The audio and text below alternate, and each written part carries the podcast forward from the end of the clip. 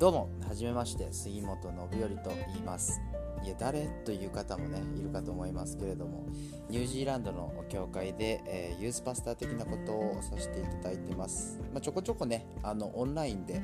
メッセージの方配信させていただいてるんですけど動画だと重いよとか画像いらないよっていう声もありましたのでちょっと音声だけで、えー、ね、お届けできるメディアとしてポッドキャスト始めてみました。お時間のある時にダウンロードしていただいてえー、オフラインでね、聞いていただいたり、何か作業しながら聞いていただくこともできるかと思いますので、よろしくお願いいたします。それでは、まあ、過去のね、メッセージになりますけれども、えー、どうぞ。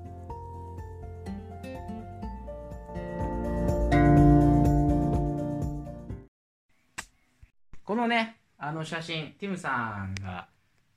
前回のところで、えー、使用されてましたけど、えー、どこかわかる人。ここどこかわかる人。そうですね。口パクで答えてくださった方々ありがとうございます、えー、新宿歌舞伎町ということで。まあ私実際に行ったことないでわからないんですけれどもまあそのね先週パウロがアテネに行ったと。でアテネはいろんな偶像があったよというところでまあ、ある意味いろんな偶像、あるいは悪い霊の力が働いている現代の場所として、まあ、新宿歌舞伎町みたいなところだみたいなお話だったと思うんですが、えー、今回の、え舞台になるところもまたですね非常に新宿歌舞伎町に近い、え場所かなというふうに思うんですね。というのも、えー、地図で見ると分かりやすいかなと思いますのでちょっと復習しながら追っていきたいと思いますが、えー、まあ、アンテオキから出てずっとね西に行きましたで、えっとまあ、ピリピに行ってでテサロニケがあってベレアに来てで先週アテネまで、えー、っていうお話でしたね。はい。で、今日の舞台が、あこの一番最後の終着点になってますけども、コリントという、えー、町です。で、じゃあなんで、えー、コリントがですね、えー、その、新宿歌舞伎町かというお話なんですけれども、まあちょっとこの、あの図だと小さいんで分かりにくいんですが、え、この、え、半島になっているね、ペロポネソス半島っていうのかな？えー、の付け根のあたりになるんですね。で、まあ、エーゲ海とアドリア海に挟まれている非常にその商業とか貿易の重要な、町でした。なので、ものすごく栄えていたんですね。まあ、いわゆる大都市です。まあ、東京と同じぐらい大都市。なんならアテネよりも人口が多かったとされています。で、まあ、あのー、ただただ、その大都市で栄えているというだけではなくして、この町にはですね、アフロディーテという、まあ、ギリシャの愛の神様の大神殿があったんですね。まあ、愛の神様っていうと、女神か。愛の女神っていうとすごい、あの、響きはいいんですけど、もういわゆる性の、セクシャルの神様的な、えー、存在だったので、その町には何百人というですね、神殿娼婦神殿談笑という、まあちょっと聞き慣れないですけれども、要はそういう性的な、みだらなことをすることが礼拝だみたいな、えー、価値観が要はまずこの町にはあったわけです。なので、非常に、えー、性的に、えー、不道徳で乱れていた状態にありました。まあそういった意味で非常に栄えているけれども、同時に乱れている。新宿歌舞伎町というふうな、えことになってくるかなと思うんですが、まあその町にですね、パウロさんがやってくるというところから、えー、今日の18章始まっていくわけなんですけれども、えー、パウロさん、えー、この町に、え到着した時一人きりでした。というのも、えまあねシラスと,、えーと、テモテと一緒に旅をしていたんですがベレアという町でね一旦お別れをしてますので一人きりでこの町に到着したということで、もしかしたらあのパウロさんでさえですね、少し孤独を感じていたのかもしれません。まあそんなある日ですね、えー、ある夫婦と出会うんですね。2節から3節でその、えー、名前が出てくるんですけれども、アクラという旦那さんとプリスキラという、えー、奥さん。で、この、え、アクラ、プリスキラ、プリスキラ、アクラ、えー、名前聞いたことあるよという方もいらっしゃるかもしれませんね。というのも、え、彼らは後々非常にですね、重要な役割、えー、パウロをそれこそ命を懸けて、え、サポートするみたいなことをしたということを、えー、ローマ人の手紙の16章で書かれているぐらいに非常に重要な役割をする。まあ、そんな彼らとの出会いっていうのは、神様からの恵みだったのかなというふうに思いますで、えー、ここにですね赤字にしてありますけども同業者であったのでってありますね。この夫婦とパウロが同業者だった。でパウロさんはその、まあ、もちろん福音を伝えるということもやっていたわけなんですが、えー、手に職を持っていたんですね。で何何の職業だったかというと、えー、最後の方天幕作りというふうに書いてあります、まあ、天幕作りってねちょっと聞き慣れないなあの仕事なんでどういうことなのかなと思われるかもしれませんけれどもいわゆる、えー、革職人みたいなその牛革とかねそういう職人さんです。なのでまあ平日はそうやってね革職人で仕事で生計を立てながら、えー、安息日に街道に行って、えー、福音を伝えると、まあ、こういう生活をですねパウロさん始めるわけなんですよ。でもちろん後々テモテとシラスが追いついてきます。このポリントにね。で、えーと、他の教会からの献金を持ってくるんで、まあ、その時点で、まあ、あの仕事をしなくてよくはなるんですけど非常に、まあ、忙しいスケジュールで、えー、動いていたんだろうなということを想像します。まあでもですね彼はそんな忙しい中でも非常に情熱を持って福音を語りかけました。そんな情熱を持ったパウロの語りかけはどのような結果をもたらしたのか、えー、6節見たいと思いますが残念ながら、えー、結局やっぱりですねユダヤ人の反対を受けてしまうと。で暴言までね吐かれてしまうという、え、ことが起こってくるんですね。なかなかうまくいきません。まああのいろんな街でそんなパターンがあったかと思うんですけども、えー、それでもですね7節8節見ていただきますとテテオ・ユストという人や街道管理者のクリスポの一家が救われたと。でえ多くのコリント人がバプテスマを受けたというですね、えことが書かれていますので、まあ、ユダヤ人には反対されたけれども多くのコリント人が救われたと。アテネでは見えなかった伝統の成果というものがここで見れたわけなんですよね。でまあ淡々と8節まで、えー、あらすじを追ってきましたけどもこの次がね非常に重要なので、えー、聖句丸々読みたいと思いますが9節から10節ですね。はい。で、これだから多くのコリント人が信じた直後のお話です。えー、9節から10節お読みします。あるよ、主は幻によってパウロに恐れないで語り続けなさい。黙ってはいけない。私があなたと共にいるのだ。誰もあなたを襲って危害を加えるものはない。この町には私の民がたくさんいるから、と言われた。まずですねさすがにそのパウロでもイエス様ご自身が幻となってくるということは、えー、かなり珍しい、えー、使徒の働きの中でも数回ですねなので非常にレアケースですだからそうそうまでしてその幻になってまでイエス様がパウロに伝えたかったことは何だったのかというのを非常に注目したいと思うんですがまず恐れないでとある。恐れるな。でイエス様が恐れるなとおっしゃるということはパウロは恐れていたわけですよね。で、まあ、パウロってすごい強い、ね、信仰の巨匠というようなイメージがありますのでそんなパウロもまた、えー、恐れを感じていたということを知るっていうのはすごい親近が湧くんですがただですね一つ、えー、腑に落ちないのはパウロは何をそしてなぜ恐れていたのかというところ。だって伝道の成果として多くのコリント人がバプテスマを受けたってそういう成果を見た直後なわけですよね。ですからあこれだけ一生懸命語っても誰も信じてくれないというようなその、えー、燃え尽き症候群的なことではなかったと思うんですねですから何を恐れていたのかで、まあ、遡りますと、6節でそのユダヤ人に暴言を吐かれたということは書いてある。が、しかし、今までもそんなことはたくさんあったわけですよね。もっと言うと、もっとひどいことが、パウロの伝道の旅の中ではありましたよね。振り返ってみれば、パウロの宣教は迫害の連続だった。まあ、第1回目の宣教旅行のことをえ思い出してみると、まあ、だいぶ前なんで皆さん忘れちゃってるかもしれませんが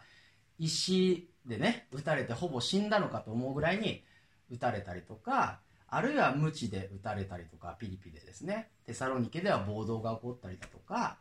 でそれの暴動を起こしたままですね次の町に行ったら次の町にまた追いかけてきたりとか。もうとにかくいろんな、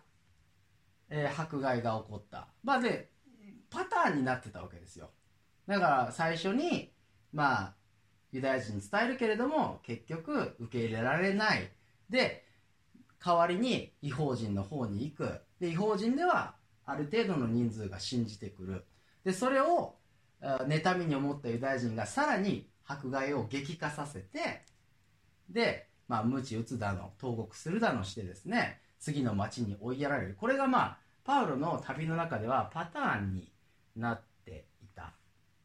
でそのパターンからするとこれだけ多くのコリント人が信じたかつ、えー暴動えーその前に暴言まで吐かれてるわけだからいよいよ、えー激しいその迫害がやってくるぞと。激しいのが一発来るぞということが、えー予想されるわけですよね。まあそれを、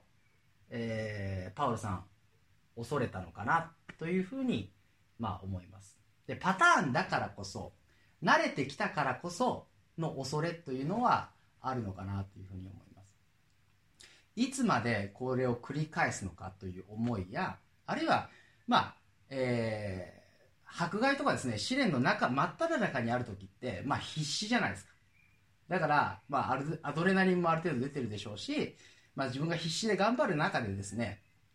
信仰を発揮できるっていうこともあるかと思いますが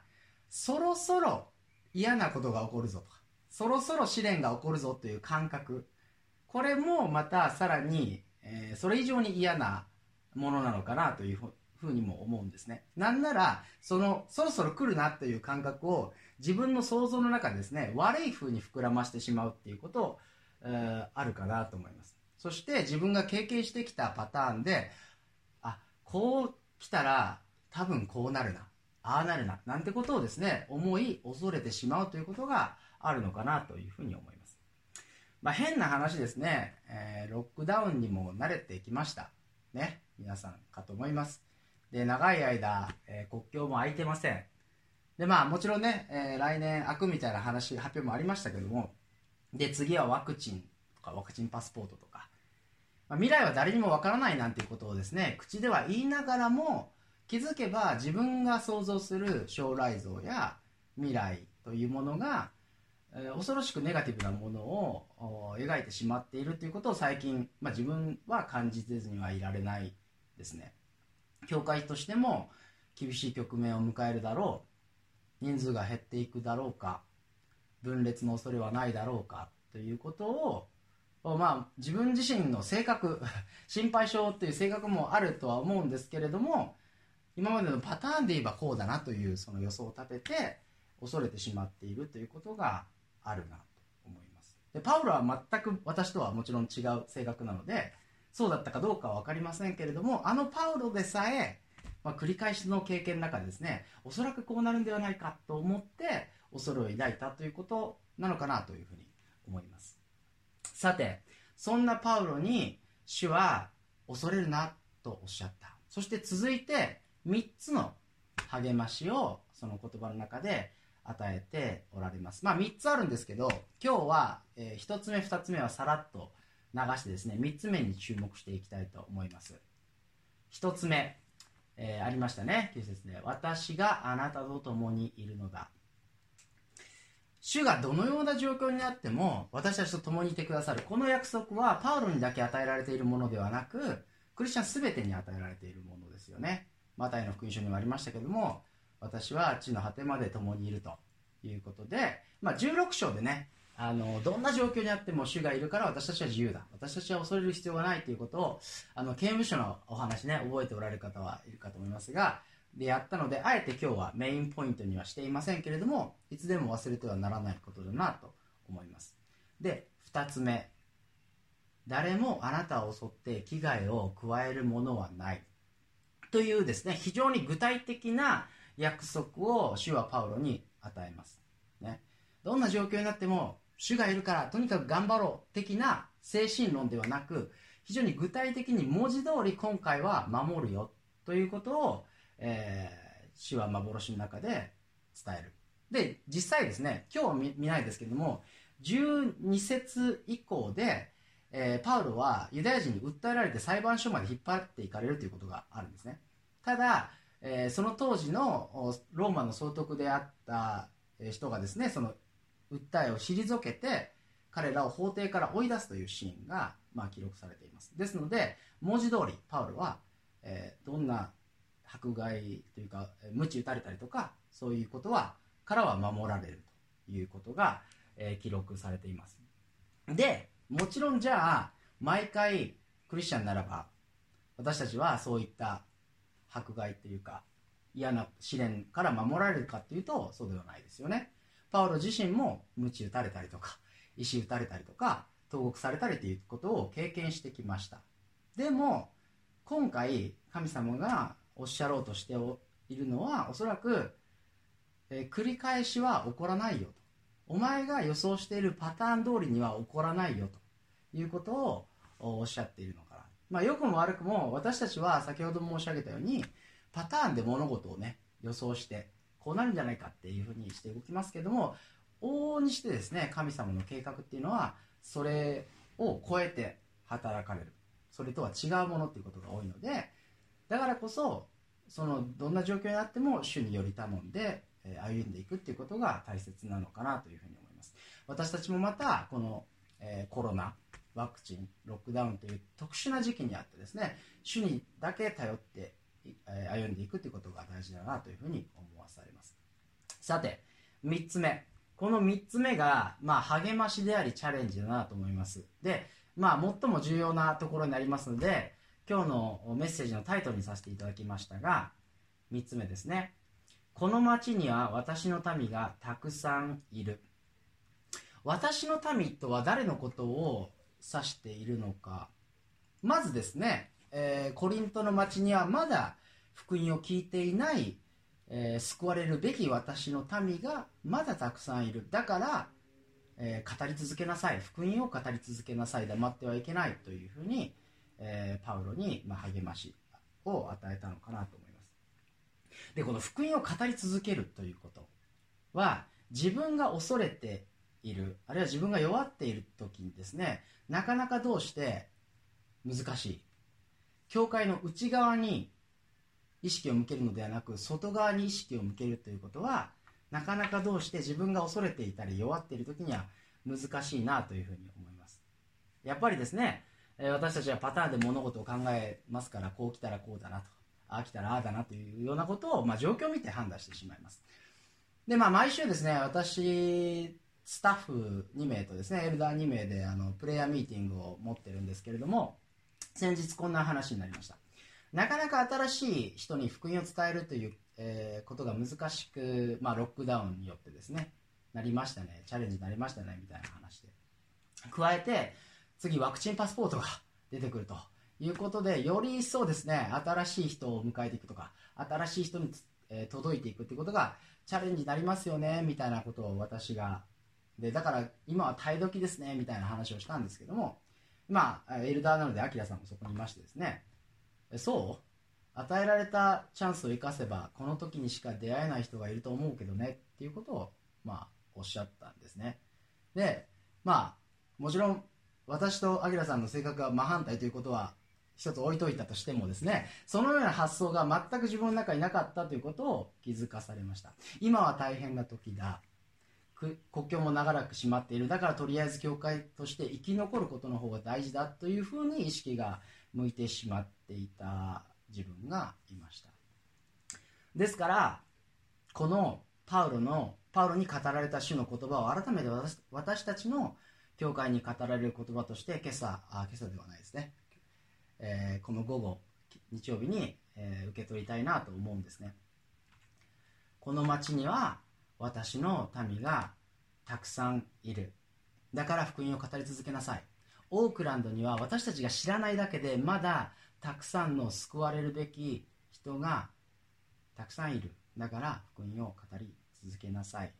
パターンではなく信仰の目を持ってこの状況を見ることができるのか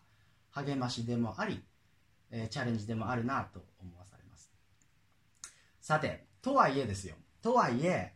いや私なんか今それどころじゃないという方もいらっしゃるんじゃないかなともう自分のことだけでいっぱいいっぱいですと。コロナロックダウンでワクチンパスポートそれに伴うあらゆる状況の変化の中で霊的に疲れ信仰的に弱さを感じ伝道なんてとてもとても。人に福音を伝えるなんて滅相もない。それはもうリーダーにお任せします。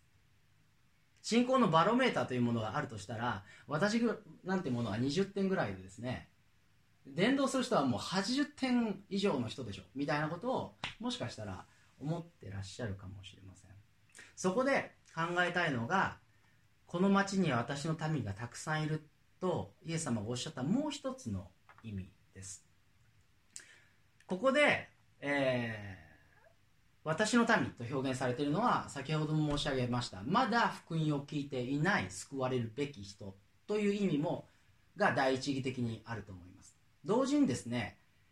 えー、私の民とここで言われているのはすでに福音を聞いて信じたコリントのクリスチャンたちのことも指しているのかなと思うんですね。そういう意味でも御言葉を語り続けなさい。黙ってはいけない。で、えー、成長を見守りなさいということをパウロに言っているのかな。まあ今のパ今までのパターンでいきますとパウロは短い間町にステイして次の町次の町っていうふうに言っていましたけれども実際このコリントではですね11節になりますが1年半ほど彼はこの町にとど、えー、まります。でこれは非常に珍しい。でなぜそれだけ長くとどまったかといえばもちろんそれは先ほど申し上げたように福音をまだまだ伝えなければいけないということもあったでしょう同時にすでにえ、クリスチャンになったそして出来上がったコリントの教会がパウロを必要としたということでもあるのかなというふうに思います。というのもですね思い出していただきたいのがコリントがどういう街だったかということです。まあこの写真出てますけどもね非常に栄えて非常に乱れた新宿歌舞伎町のような場所でした。そんな世界からですね信仰に入ったからといって一気に人は成長できるのか一気に人は立派なクリスチャンになれるのかというとなかなかそれは難しいですね。で後にですねパウロが書き記したコリント人への手紙コリントの教会に、え、記した手紙を読む限りこの教会コリントの教会っていうのはさまざまな問題を抱えた抱えていたということが見受けられます。分裂があり、えー、性の乱れ不貧困っていうのは教会の中まではびこってしまってお互いがお互いが争うみたいなもうめちゃくちゃな教会でした。それこそ信仰のバロメーターがあるとすれば限りなくゼロに近いそんなそんな教会だったわけですよ。でじゃあその教会をパウロはどのように、えー、表現したか手紙の中でちょっと見たいと思うんですが第一コリントの 1, 1章の2節ですね。赤字のところ。生徒として召されキリストにあって聖なるものとされた方々へと。実際このコリントのじゃあ教会の人々ってホーリーピーポーって呼ぶにはほど遠かったわけですめちゃくちゃだったわけですから。霊的成長具合で言ったらもう0点に近かったわけですからほど遠かった。クリスチャンと呼ぶことさえはばかるような状態にあったんですね。それなのになぜパウロはそんなコリントの教会を生徒と呼んだのか。それはおそらくパウロがこのイエス様が幻となって現れてこのコリントのクリスチャンたちを私の民と呼んだことを思い出したからじゃないのかなというふうにコリントのクリスチャンを私の民と神様がおっしゃった。だから現状は惨憺たるものかもしれない。霊的成長は見受けられないのかもしれない。信仰バロメーターは0点に近いのかもしれない。それでも信仰の目を持って生徒聖なる民というふうに呼んだのかなと思います。それはパウロ自身がですねこのコリントでの伝道を通して、えー、福音というものは人間の強さによって成長するものではなく神の恵みによって根を張り成長するものだということをパウロ自身が経験していたからかなと思います。手紙の中で彼はこの時のことをこのように振り返って言っていますがあなた方と一緒にいた時の私は弱く恐れおののいていました。そして私の言葉と私の宣教とは説得力のある知恵の言葉によって行われたものではなく御霊と道からの現れでした。それはあなた方の持つ信仰が人間の知恵に支えられず神の力に支えられるためでした、えー、皆さんもねもしかしたら弱さを感じて恐れを覚えていらっしゃるかもしれません。自分は全然成長できてないなと思っていらっしゃるかもしれません。そんな私私たちでさえ神様は私の民というふうに呼んでくださる。なぜならば福音というのは人間の力によって支えられるのではなく神の道からに支えられるものだから。なんですね。さて、えー、この映画知ってる人？ライオンキングですね。はい。まああの有名な映画なんでさらっとだけあらすじをちょっとカバーして今度こそあのビデオ見たいと思うんですけれども。まあ、あらすじはですね、えー、このプライドランドという、まあ、動物王国みたいな場所がこうサバンナにあってですね。でそこで王様を務めるのがこのライオンのムファサ、ね、頼もしい王様です。で彼が、えー、王様として君臨するこのプライドランドに、えー、シンバという息子がね、えー、王子が生まれるわけです。でシンバは、えー、成長していきます。順調にね。ただえー、その中でですねこう見えるかなスカーというですねシンバからするとおじさんに当たるんですけど、えー、こっちか逆か。はいこのこのライオンですね。はい。非常にも見た目にも邪悪さが出てますけれどもこのおじさんのスカーがムファサの王座を狙って、えー、ムファサを騙してですね殺してしまうと。しかもそれだけではなくしてシンバがシンバのせいで死んだかのように見せかけるんですね。でシンバは傷つきます。あ自分のせいでお父さんが死んでしまった。でもどうしていいか分からなくなってプライドランドからもう逃げ出すと。でプライドランドから逃げ出して砂漠でのたれ死にそうになってるのをですねこのミーアキャットのティモンとイボイノシシのムンバという、えー、まあ、友達に出会って助けられてオアシスに連れて行かれます。でそのオアシスで、まあ、もう過去のことは忘れて、えー、とにかく生きていこうということで、えー、まあ、成長していくんですね。で2年が経ちます。で2年が経つ頃にはですねもう立派な大人のライオンの姿になっているわけなんですけれどもそんなある日、えー、幼なじみの奈良というまあメスライオンなんですががこのオアシスを訪れる。で、まあ、スカーのですねスカーがあの王座を取って変わってもうプライドランがめちゃくちゃになっているっていうことを伝えるんですね。だから戻ってきて一緒に戦ってほしいのって言うんですけれどもシンバはやっぱり過去にその失敗したあそのえー、自分が父を殺してしまったという恥がありますのでちょっとこう戻れないなみたいな悩むシーンがあるんですけどもそのな思い悩むシンバの前にムファサが幻となって現れるというシーンをちょっと動画で見たいと思いますので。シンバ。父さん？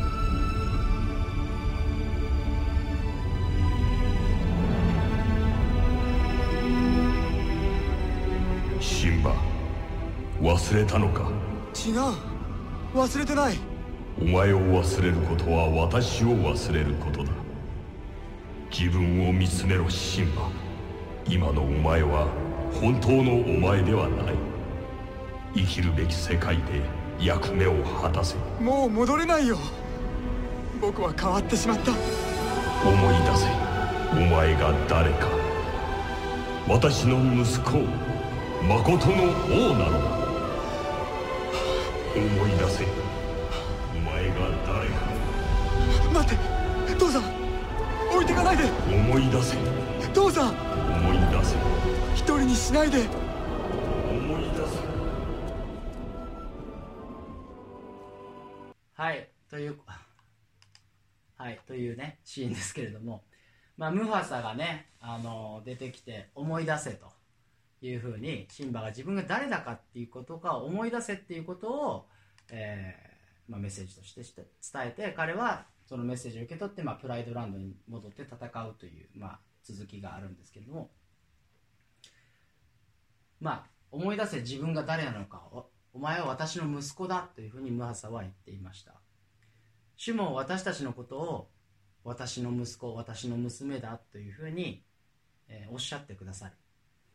それを私たちも思い出したいと思うんですね。私たちが不甲斐なくても私たちが信仰私たちの信仰を支えているのは私たちの力ではなく神の道からだということを思い出したい。